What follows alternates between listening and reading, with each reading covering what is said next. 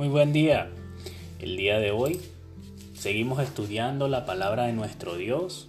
Queremos desearle una feliz semana a cada uno de ustedes. En el libro de Hechos, capítulo 26, del 1 al 8, será el texto que estudiaremos en esta mañana.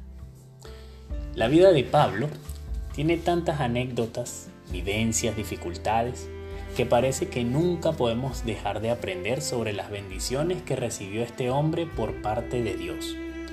El relato que vamos a estudiar el día de hoy nos contrasta la vida sencilla sin Cristo que tenía Pablo con una vida llena de persecuciones, solo por hablar de las obras de Dios en la tierra. El verso 1 nos cuenta que el rey Agripa le da la oportunidad a Pablo de defenderse de todo lo que le estaban acusando a lo que Pablo responde con una gran emoción, ya que este hombre era conocedor de las costumbres judías y le pide que por favor lo escuche con atención. Pablo inicia su defensa exponiendo lo que él había sido, lo que había hecho y de dónde había salido. Sabemos todos que la vida de Pablo había sido preparada para ser un fiel defensor de las costumbres judías, celoso de cualquier cosa que estuviese fuera de las enseñanzas o principios judíos. Por lo tanto, Pablo en su momento se había dedicado a perseguir a los cristianos, hasta que tiene su encuentro con el Señor. Hasta ese punto, Pablo solo era un judío más, un religioso más. En palabras más simples, Pablo solo era un fanático de la ley y hasta que Dios mismo le da un giro a su vida. Esto me recuerda aquella palabra del salmista en Salmos 42 que dice, me hizo subir del pozo de la desesperación, del lodo cenagoso, puso mis pies sobre una roca y afirmó mis pasos. Y es que cada uno de nosotros fuimos sacados de un lugar oscuro, en donde no sabíamos a dónde ir, Tal como Pablo, nosotros somos cartas abiertas.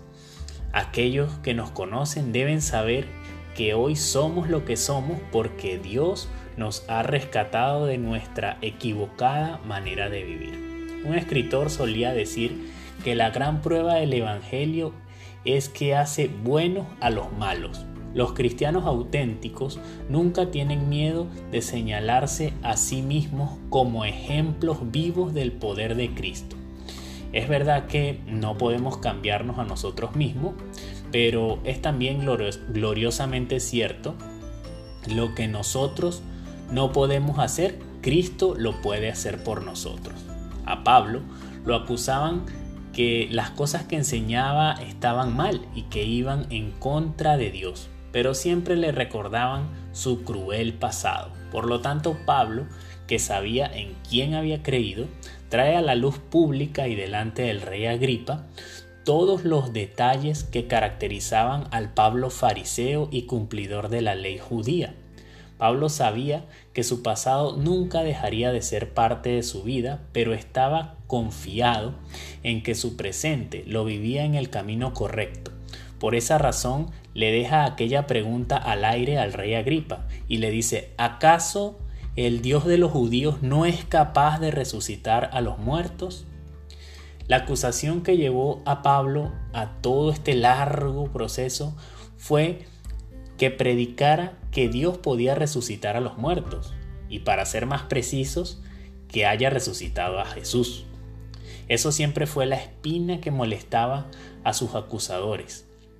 Es por esto que de forma astuta Pablo deja aquella interrogante delante de un hombre inteligente y conocedor de la ley para que esto más adelante sea de, provecho para el mismo proceso de Pablo.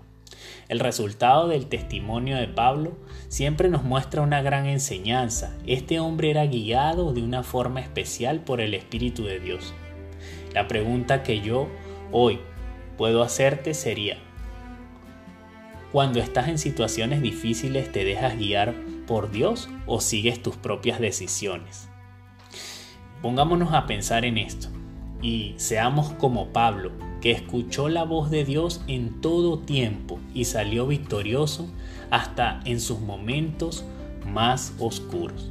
Entonces que Dios nos ayude a tener una mejor actitud en todo tiempo. Que Dios te bendiga.